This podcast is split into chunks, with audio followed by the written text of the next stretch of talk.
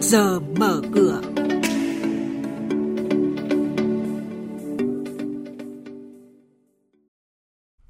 Thưa quý vị, trong chương mục này thì các biên tập viên của Đài tiếng nói Việt Nam sẽ chuyển đến quý vị các thông tin đáng chú ý như sau. Thị trường chứng khoán Việt Nam cần thu hút thêm 700.000 nhà đầu tư mới. Giá thuê văn phòng ở thành phố Hồ Chí Minh tiếp tục tăng cao và cùng với đó là những diễn biến thị trường chứng khoán và ngay sau đây là thông tin chi tiết. Thưa quý vị và các bạn, Trung tâm Lưu ký Chứng khoán Việt Nam cho biết, tính đến hết tháng 6 năm nay, số tài khoản nhà đầu tư trên thị trường chứng khoán đạt gần 2 triệu 284 nghìn tài khoản, tăng hơn 12% so với năm 2018. Để đạt được mục tiêu số lượng tài khoản chiếm 3% dân số như đề án tái cấu trúc được Thủ tướng ban hành, yêu cầu đặt ra là từ nay đến cuối năm 2020, thị trường chứng khoán Việt Nam cần thu hút thêm 700.000 nhà đầu tư mới. Thông tin từ Sở Giao dịch Chứng khoán Thành phố Hồ Chí Minh cho biết, nếu như năm 2017 khối ngoại sở hữu 82,15% chứng chỉ quỹ niêm yết, thì sang năm 2018 con số này là 85,49%. Đến năm 2019, sở hữu chứng chỉ quỹ của khối ngoại đã tăng lên 89,45%, còn hơn 10% là thuộc sở hữu của nhà đầu tư trong nước. Thực tế này cho thấy dòng vốn ngoại có sự gia tăng rõ nét trong việc chọn công cụ đầu tư bị động – thay vì trực tiếp đầu tư vào cổ phiếu, trái phiếu trên thị trường.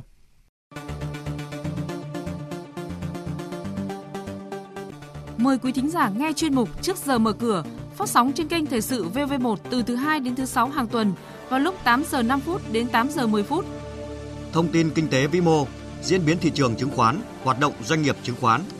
Trao đổi, nhận định của các chuyên gia với góc nhìn chuyên sâu, cơ hội đầu tư trên thị trường chứng khoán được cập nhật nhanh trong Trước giờ mở cửa. Báo cáo về thị trường văn phòng thành phố Hồ Chí Minh quý 2 năm nay của công ty bất động sản GLL Việt Nam cho thấy giá thuê tiếp tục leo thang. Cụ thể so với quý trước, giá thuê cao ốc hạng A tăng 1,2% và tăng 4,8% so với cùng kỳ. Giá thuê hạng B tăng 4,9% so với quý trước và 7,5% so với cùng kỳ năm trước. Còn các tòa nhà hạng C tăng giá thuê là 8,5% so với 12 tháng trước. Báo cáo tài chính hợp nhất quý 2 năm 2019 của tập đoàn Vingroup cho thấy lợi nhuận sau thuế quý 2 năm nay của tập đoàn này tăng 2,2 lần so với cùng kỳ năm trước. Cụ thể, tổng doanh thu thuần hợp nhất trong quý đạt gần 40.000 tỷ đồng, tăng 22% so với cùng kỳ năm trước.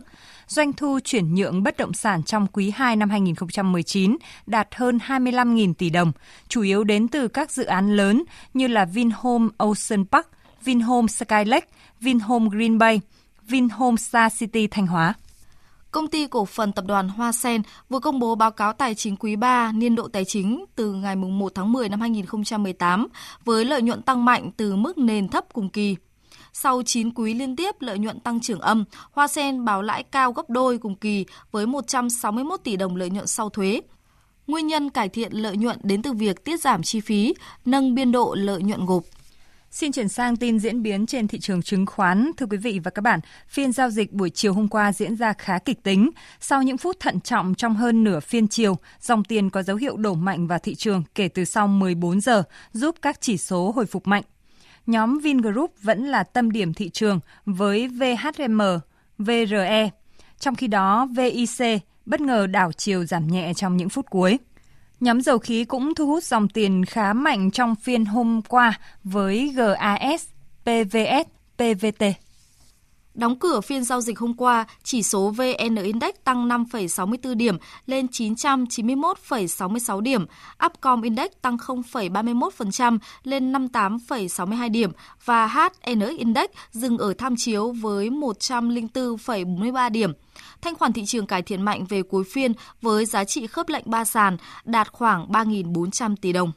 Chúng tôi sẽ tiếp tục cập nhật những thông tin về kinh tế, tài chính trong các bản tin tiếp theo.